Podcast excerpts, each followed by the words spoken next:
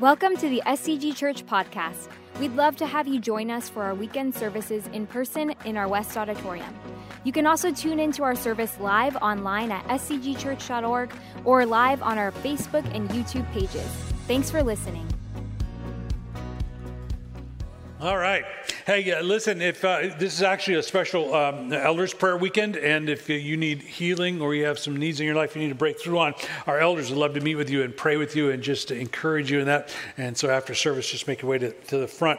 So uh, that little uh, time we did of, of, kind of prayer and dedication, so on, it comes out of a sense, a growing sense for myself, and I believe the staff as well, that we're in a time in our in our culture in our in our world where we need people who know Jesus, not just know about Jesus not just living on fumes of the past or their parents. We need people who know Jesus because we believe that the, the challenges facing the world today and, and our communities, even our families, is going to require people who uh, have personal faith, personal relationship with Jesus, and know how to walk in that. So last week, I, uh, I uh, uh cheered you up and encouraged you by telling you Satan was out to get you. and you're the smart ones, you came back. So we're going to finish up that passage today because it is not something we live in fear of. It's just something we want to be aware of and something we know how to uh, combat. As a matter of fact, God has given us all that we need uh, to deal with whatever attacks and wherever they come from and to live victorious lives and Christian lives. And it's found in Ephesians chapter 6. And uh, I, let me reread a part of what we talked about last week, make some comments, and then move into the what we call uh, the, the armor, okay, the armor of God. So, uh, finally be strong. It's starting in, in Ephesians 6 3, or 6 10, I'm sorry. Finally be strong in the Lord and in his mighty power. Put on the full armor of God. So that, now, so first of all, let me just stop already. Um, be strong in the Lord and his mighty power. The strength you need to overcome temptation, overcome challenges, suffering, whatever it might be that could derail you is not your strength. It's not your willpower. That is the mistake we make. We think if I can just have stronger willpower or find the right techniques or no, it is, it is, if you notice, in the Lord in his mighty power. It is God's power that you need in order to move forward. We established that right off the bat. And then it goes on. And, and, it says, put on the full armor of God. So, two things there. Put on. Uh, it, it means that we've already prov- provided with all that we need, but we have to we have to make use of it. We have to put it on. We have to make an effort on our part. To, so it's like God says, here it is. Uh, and my, my dad used to have this saying that, that when we were being lazy or somebody said, Oh, you want me to roll you over and put it in your pocket too? I don't know what that actually meant, but I knew he was making fun of me. That's all I knew. And I, God says, Here's all that you need to put it on. And it says not only to put on the armor of God, it says put on the full armor of God. It's not enough to just kind of protect everything else, leave your head, you know, unprotected, right? That, that'd be really not smart, okay? Uh, and even your feet, which seem like ah, that's not a big deal, but pretty hard to fight when your feet are all messed up, right? And so put on the full armor. So it's saying you need God's power, you need to use the tools, the weapons, the armor that He's given you. Um, and then it goes on so that you can take your stand against the devil's schemes. We talked a lot about that last week. That uh, you can listen to that if you weren't here. Uh, for our struggle is not against flesh and blood, but against the rulers, against the authorities, against powers of this dark world, and against the spiritual force of evil in the heavenly realms. Whoa! I think that was the intent of that, by the way. So this is serious stuff, guys. You keep wondering why you're living a life that's not victorious. You're, you're struggling all the time. Not, you don't really understand the powers that are working against you. You don't need to fear them, but you need to be aware of them. And then, and then it goes on. Therefore, put on the full armor of God, so that when the day of evil comes, by the way, it doesn't say if the day of evil comes, it says when the day of evil comes. It means everybody's going to have bad days. And it doesn't mean bad days, it means bad days. And you need to be ready for them. And by the way, when the bad day gets there, it's too late to put the armor on. If you're not already walking, used to living in the armor that he's going to describe to us, it may be too late. You may just get your lunch eaten. Uh, it goes on. Um, may, so that you may be able to stand your ground, and after you've done everything, to stand. It, this may be able to doesn't mean you might possibly no it means you will stand your ground. If you have the armor of god you are assured victory. You are assured victory. And so that, that's not really in question. Now paul's writing this and, and you think wow paul must really love war. Nobody loves war. Nobody in their right mind who's not insane loves war. You can apply that to our current situation if you like Nobody loves war. It's an awful thing. It's a terrible thing. There are times when we are attacked and there is a discussion about whether Christians should go to war or not. We don't have time to do that today. Uh, I'm just suggesting you don't come to my house and try to get my wife because I'm not a pacifist. But. Um, but the reality is, as harsh and terrible as that is, uh, sometimes we may have to find it necessary. Paul is not saying we should emulate soldiers because war is great. What he's doing is he's probably tied to a soldier. he's probably connected to one sitting right there. And he's looking at it and going, well, that's kind of like spiritual warfare. Let me use his outfit as an illustration. And there's, so there's a couple of things about this you need to understand. Um, one is that war is not fun, and, and even though he's kind of using this illustration of a soldier, there are some parallels there that we need to understand. Uh, we need to understand, uh, for example, when you are a soldier, you do what you're told to do. You do what you're told to do. It's not like you get an order and you go, nah, let's vote on this. Anybody else up for this one? When you're, so what happens is the choice you get to make, uh, hopefully, is that you enlist. You become a soldier. Once that choice is made, you have no other choices really. So, I, I, in grad school, I took a, uh, a course on um, leadership and hierarchical structures of leadership and what's the easiest to, to, to direct, what kind of organization, what's the hardest. The easiest to direct is military because you just give the order and it happens. And if it doesn't happen, somebody gets court martialed, right? What's the hardest? Doctors, because they all think they're God. Can we talk about lawyers? Because, okay. I probably get more laughs for that one, but doctors really are the hardest. Medical community, they're the hardest to kind of keep organized, keep moving. Uh, by the way, I guess I, and I think I want to say it was like third hardest on the list. You know what it was? Churches, because it's all volunteers. It's hard to fire volunteers. I mean, we do it, but it's hard to do. You got to find them. You got to get them to show up, and then you fire them.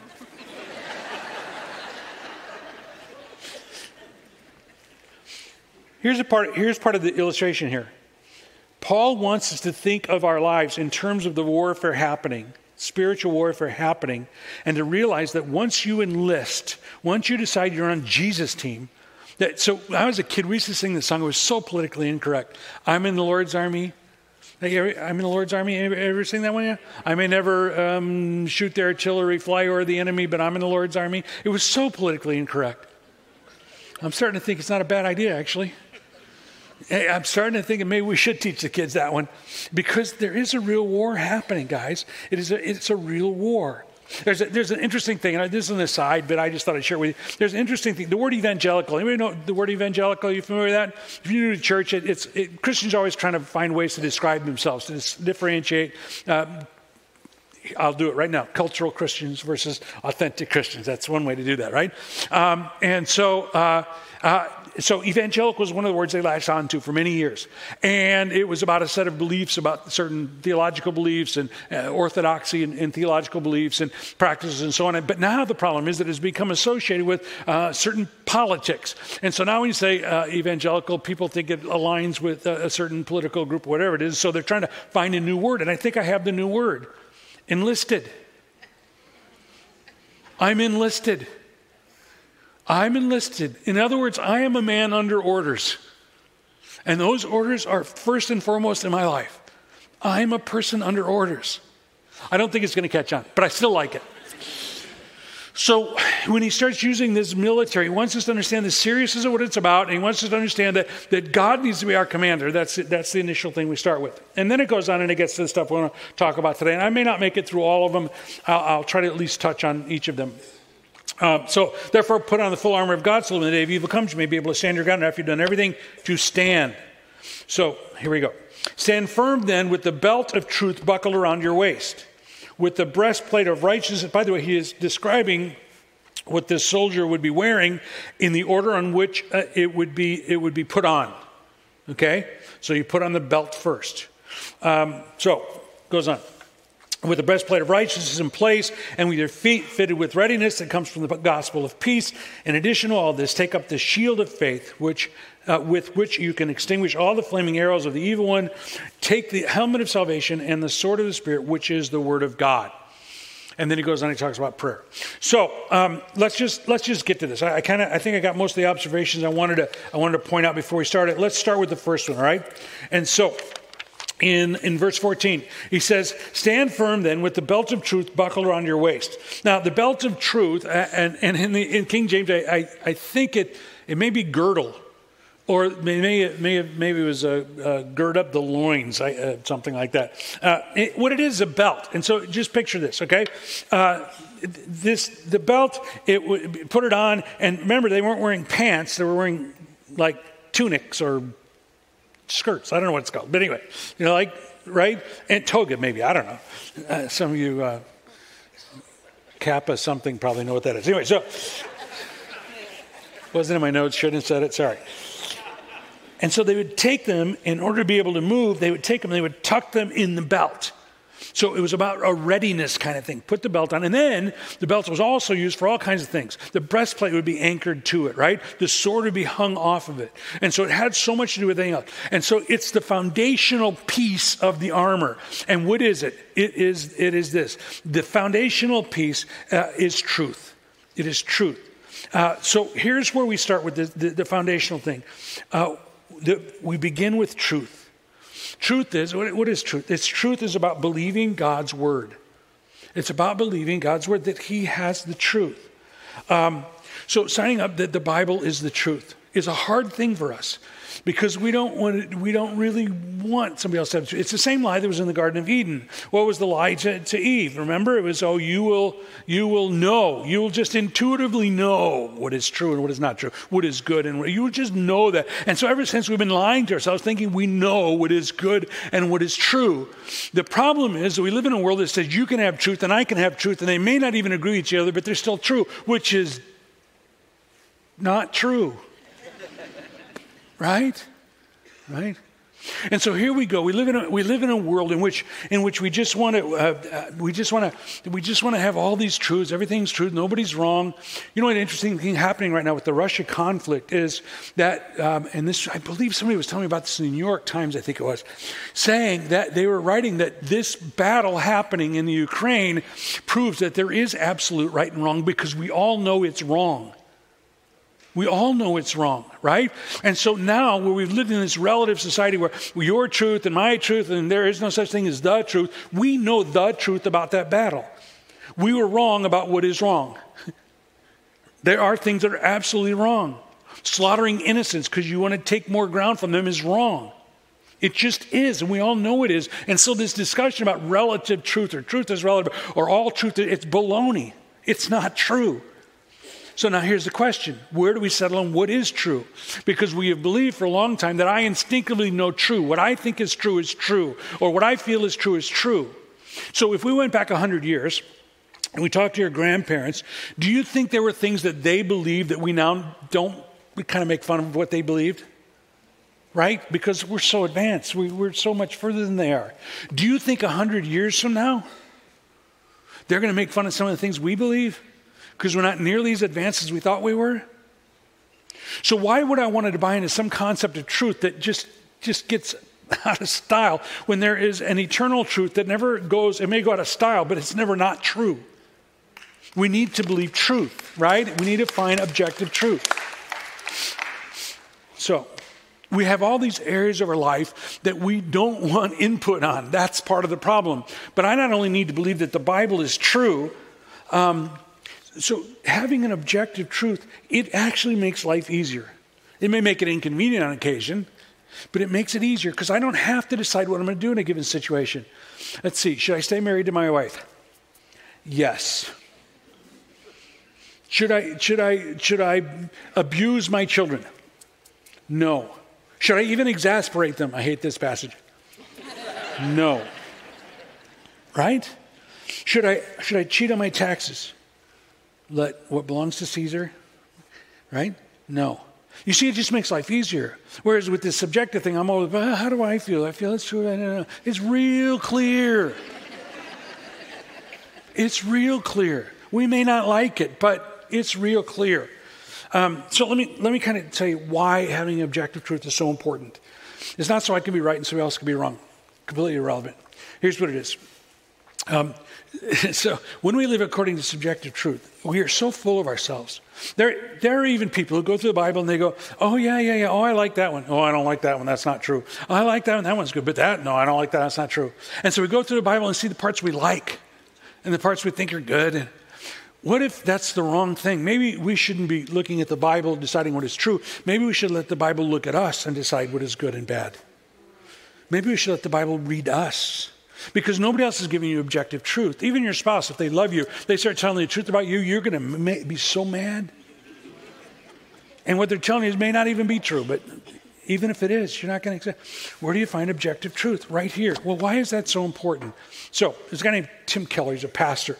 And, and I've, I've seen this passage for years, and I've known, I've taught this passage. And I remember my earliest childhood. You know what a flannel graph is? Anybody remember a flannel graph?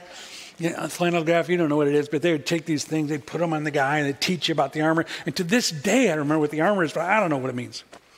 A guy named Tim Keller, who was quoting several English um, theologians, uh, Packer and um, Jones and, and, some others, and, and some early Puritan writers, really helped me understand some of the insights in this. So last week we talked about how Satan is out to get us; he's out to destroy us. Let me let me show you why objective truth is important. A part of the lies that Satan tells us have to do with lying to us about what will make us happy. And, and he'll, he will take desires and make them inordinate desires. He will pervert those. Matter of fact, what he does is he, he infects our imagination. Just say, okay, okay. Sex. Let's just start there. One of God's best ideas. No, really, I think it's a really good idea. And so, what Satan says, because Satan is not a creator, he's a perverter and a liar.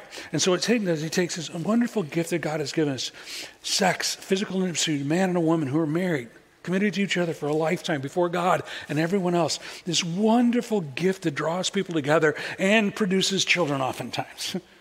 And he says, Wow, Satan comes in, he perverts that whole thing. He lies to you, and says, Well, if this is good, this, anybody, anywhere, anytime is better.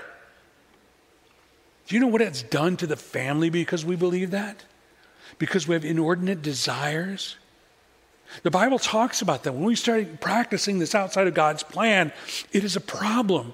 So, how do we know it's a problem? Because it doesn't line up with God's word. We live in a time where certain things are identified as, as oh, those are okay. It doesn't matter who you're with. So, you know, all that. And the Bible says they gave up natural desires for unnatural desires.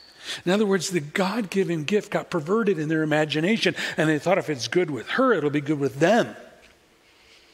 And it's destroyed our society in so many ways. If you doubt that, just look up the stats of pornography. And then look at what it does to marriages. Well, that was a good one. Okay, let's talk, let's talk about another one. Let's talk about guilt. Guilt, guilt is not bad, by the way. We live in a society, you should never feel guilty. Yes, you should feel guilty. You do something stupid, you should feel guilty. Really, guilt is a good thing. If you, if you yell at your kids and they didn't deserve it, you were just in a bad mood, you should feel guilty. But here's the problem Satan t- takes guilt, which is a good thing, and makes it a bad thing because it turns it into self hatred. He turns it, he turns it into self hatred. He says, Oh, yeah, that's guilt. Yeah, but you are so guilty. You're awful. You are unredeemable. What God says is, Yeah, guilt. It should draw you to confession and repentance and then let's get on with this thing. I'm going to take your sin, I'm going to throw it in the deepest sea, and uh, we're going to move on. And by the way, you need to apologize to your kids, and we'll be good to go. Let's go. But Satan takes that and he just dumps it on us and makes us live under a cloud of this thing that causes us to hate ourselves. Oh, I'm, I'm off. Uh, another lie that he does has to do with the fear. Fear is not a bad thing. little kid running toward the street, you should be afraid. That's a bad thing and that he should be afraid. And if I need to help him remember to be afraid, I'm not opposed to that. But when fear turns into constant worry, anxiety, crippling uh, uh, uh, uh panic attacks, now Satan has taken what is natural. Yeah, I should. There are things I should be aware of. I should be consider those a problem and turn it into this unsolvable, life controlling problem that he has lied. He has infected your imagination. Your, your desires for safety are now inordinate desires for safety that you probably can't get. Nobody can assure your safety, not even you. We can take reasonable measures and trust God with the rest. And so when I believe God, when, when I'm sitting here and I see fear, but I know God's objective truth and I believe His word and not just parts of it, all of it, but He says, do not live in fear. Do not live in worry and anxiety. If you're over here, you're out of God's will. Let's get back over here and figure out what we need to do to stay here. Objective truth, right? Because if you don't have objective truth, you have subjective truth, and that can change as often as mask mandates.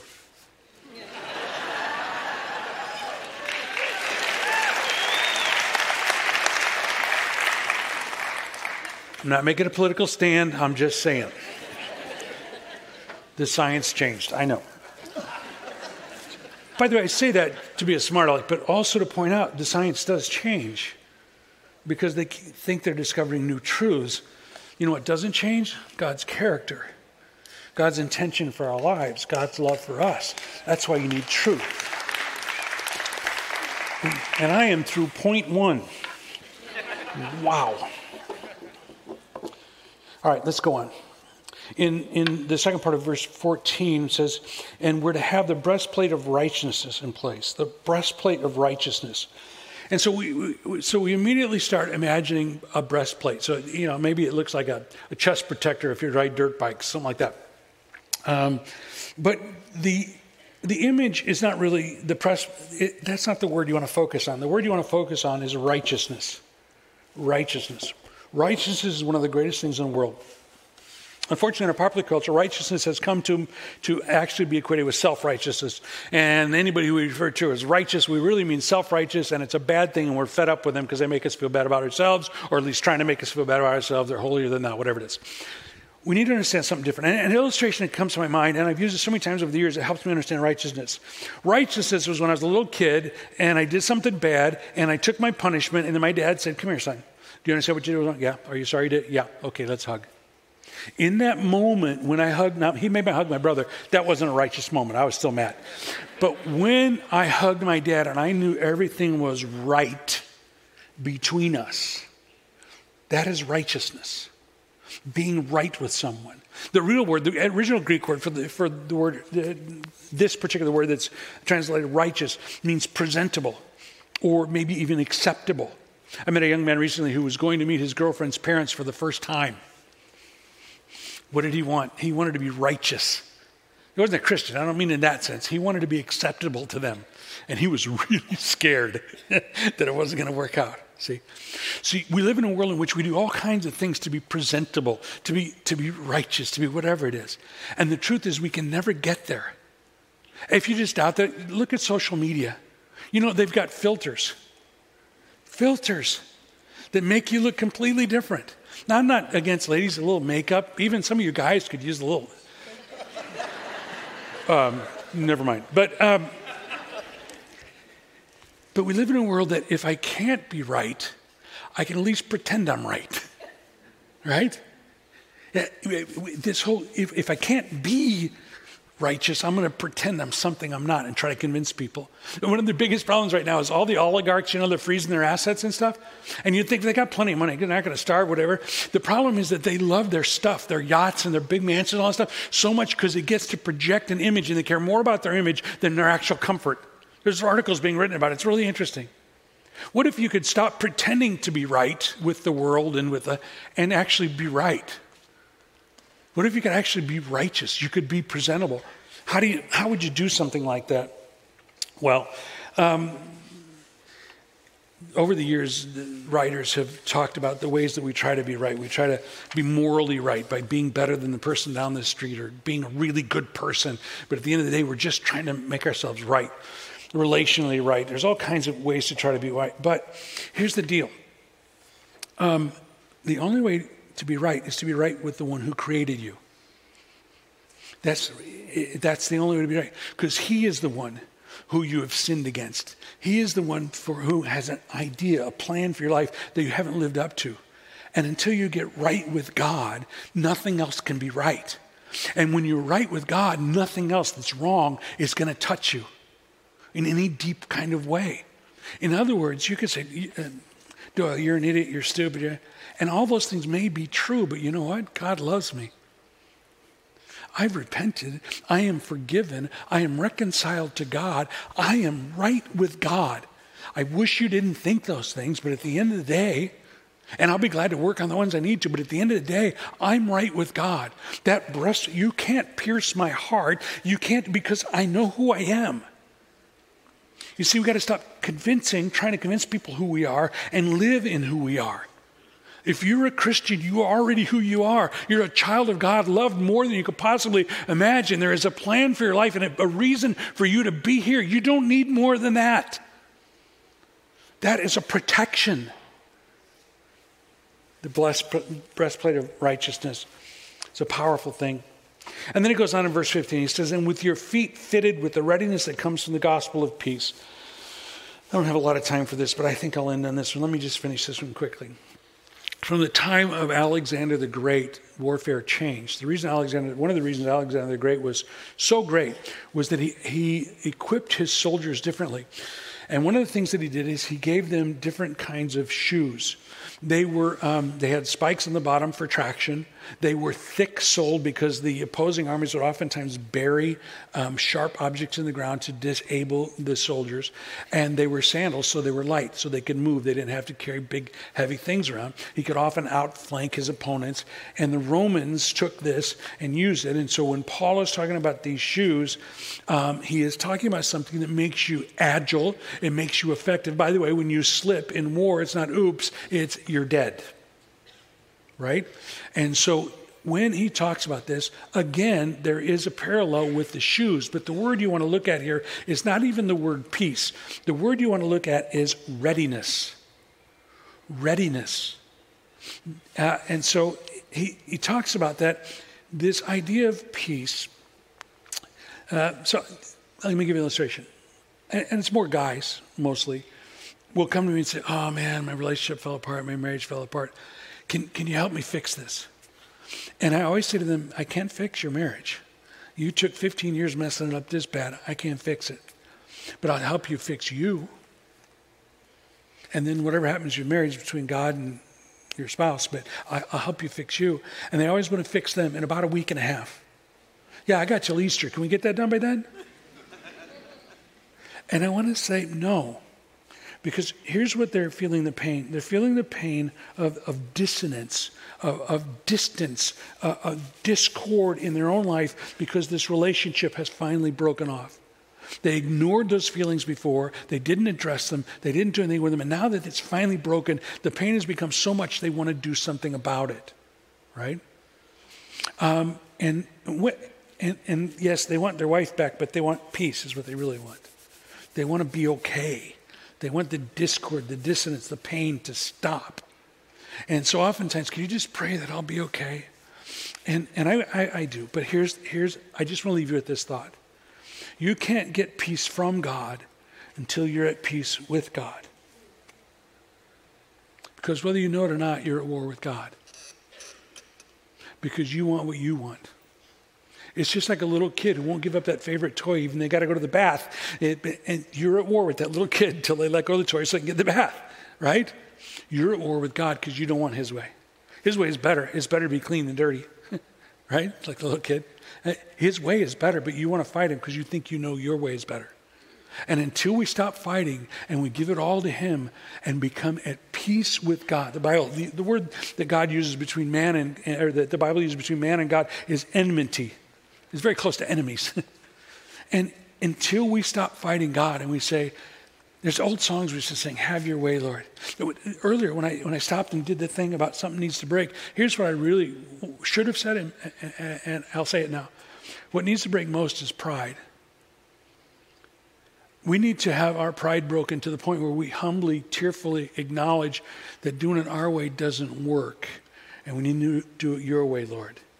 And I'm sorry for all the times I've tried. I'm sorry for all the messes I've made. I am sorry. I repent of that right now. And when you do that and you ask forgiveness that you can receive because of what he did on the cross, when you do that, you are now at peace with God. And then when times get tough and they get hard, there's dissonance, there's disharmony, there's all these things, you can get peace from God.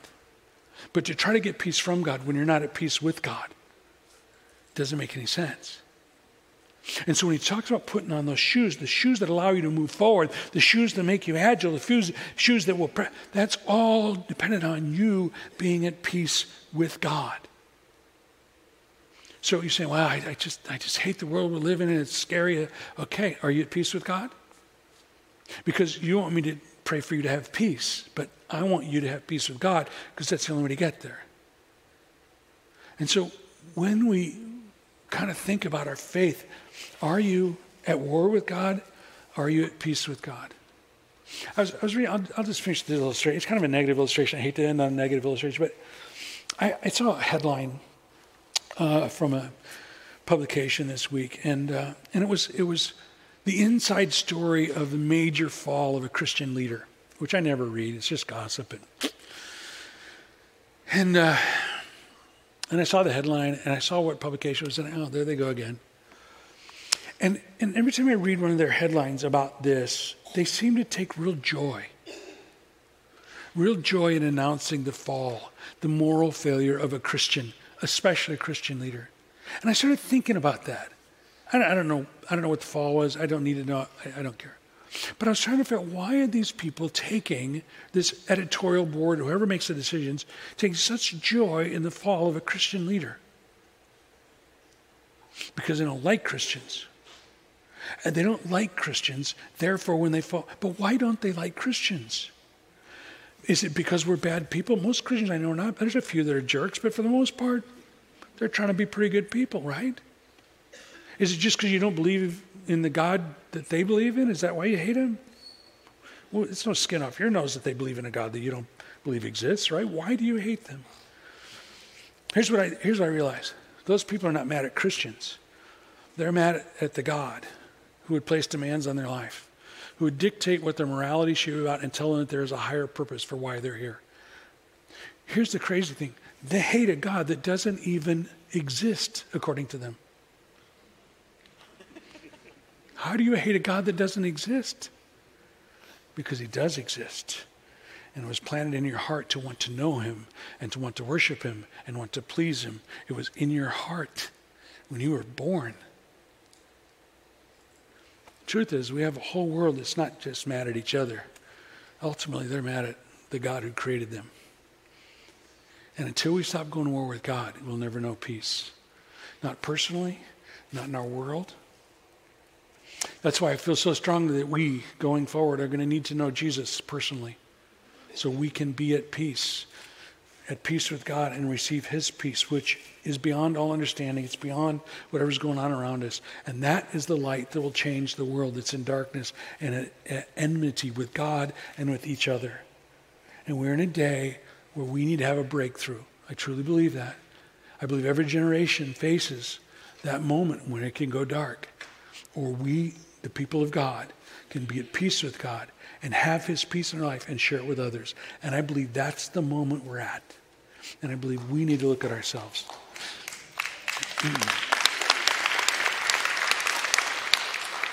so today, here's my challenge to you. God's given you everything you need.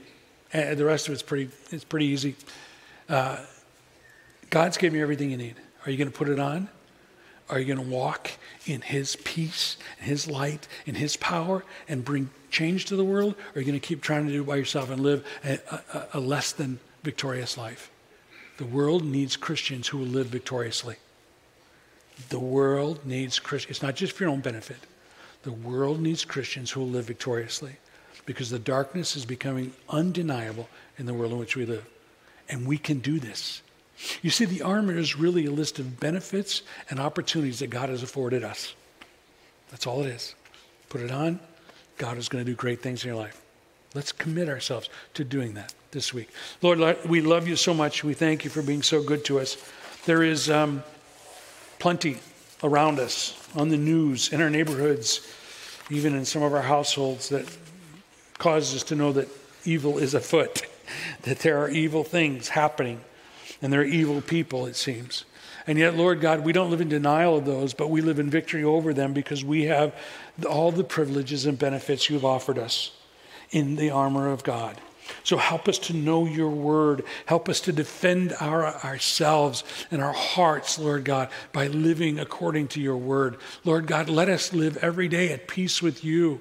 Never let the, the ice come over the, the, our hearts that has to be broken up daily. Lord God, let us be clean and pure before you every single day so that we will walk in the armor of God, that we will be representatives of a loving God who has the power to change things.